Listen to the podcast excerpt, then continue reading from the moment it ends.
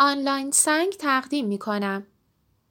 آشنایی با سنگ مرمریت و ویژگی های آن سنگ مرمریت از خانواده مرمر بوده ولی هیچ شباهتی با هم ندارند. این نوع سنگ ها بر اثر دگرگونی به سه دسته مختلف چینی، کریستال و ابر تقسیم می شوند.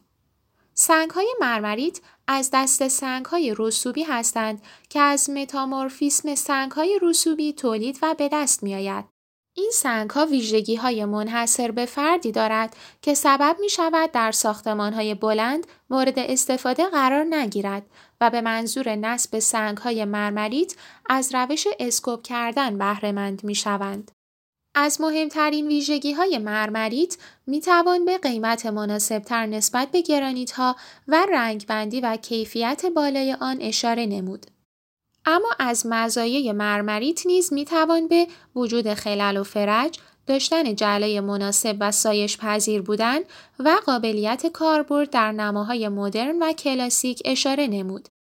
ای سنگ مرمر را با سنگ مرمریت اشتباه می گیرند در حالی که می توان گفت هیچ شباهت ساختاری بین این دو سنگ وجود ندارد. از کاربردهای سنگ مرمریت می توان به کفپوش بنا، اوپن آشپزخانه، دیوارپوش و غیره اشاره نمود و بیشترین معدن سنگهای مرمریت نیز در استانهایی نظیر آذربایجان غربی، آذربایجان شرقی، استانهای مرکزی، اصفهان، فارس، لرستان و خراسان می باشد.